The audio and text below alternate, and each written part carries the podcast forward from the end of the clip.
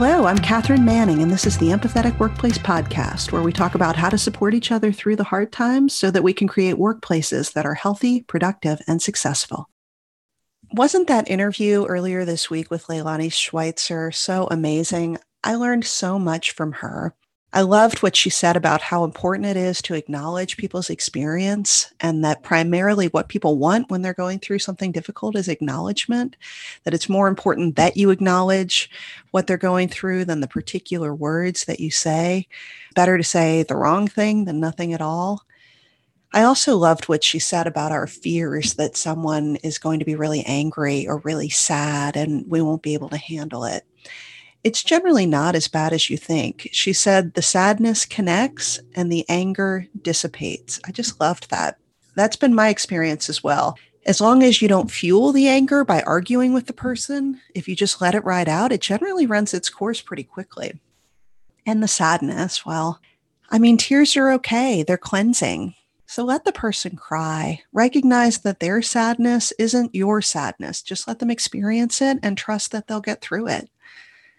Another thing that Leilani showed so well is the importance of sharing information.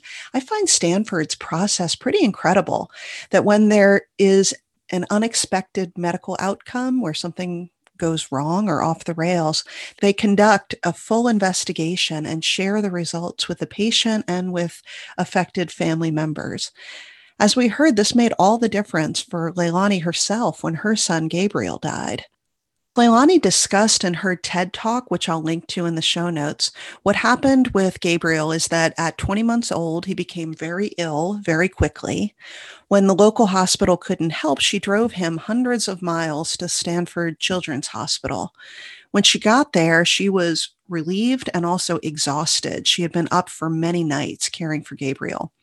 And the nurse who was assigned to Gabriel, in an effort to be kind, turned off the alerts that would sound every time Gabriel shifted in his sleep. She did that so that Leilani and Gabriel could rest. Unfortunately, though, by accident, she turned the alarms off everywhere, including on her own pager and at the nurse's station. And then Gabriel's heart stopped and nobody came to help because the alarms didn't sound. And that is when Gabriel died.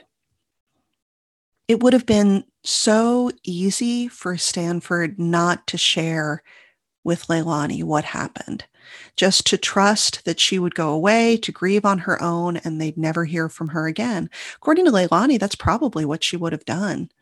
But instead, Stanford made a different choice. They wanted to understand how this horrible tragedy had happened, and they wanted to do what they could to make sure nothing like that ever happened again.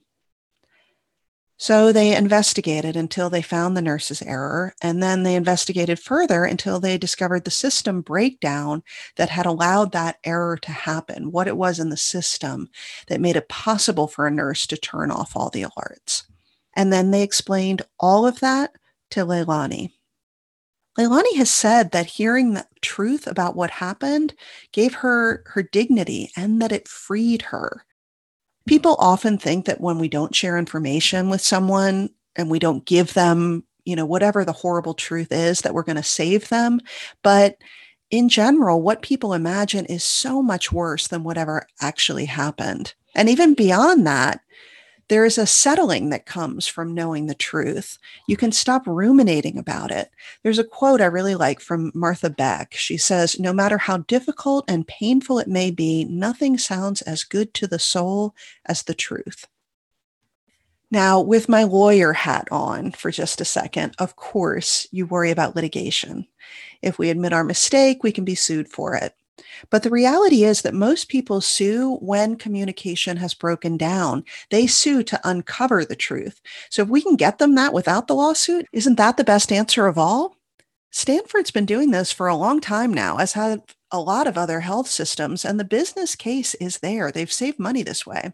In fact, just one example, the University of Michigan moved to an open disclosure, apology, and recompense model in response to medical errors instead of the traditional litigation model.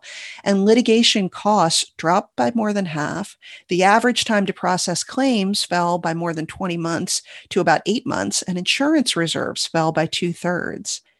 So there is ample business case for, for handling it this way, but it also, as Leilani pointed out, it's not only a business decision, it's also a human decision. What is it that we want to bring to our interactions with our patients, our clients, our customers, our coworkers? I'm going to include the reference to that University of Michigan study, as well as some other similar studies in the show notes. Thanks so much for listening today.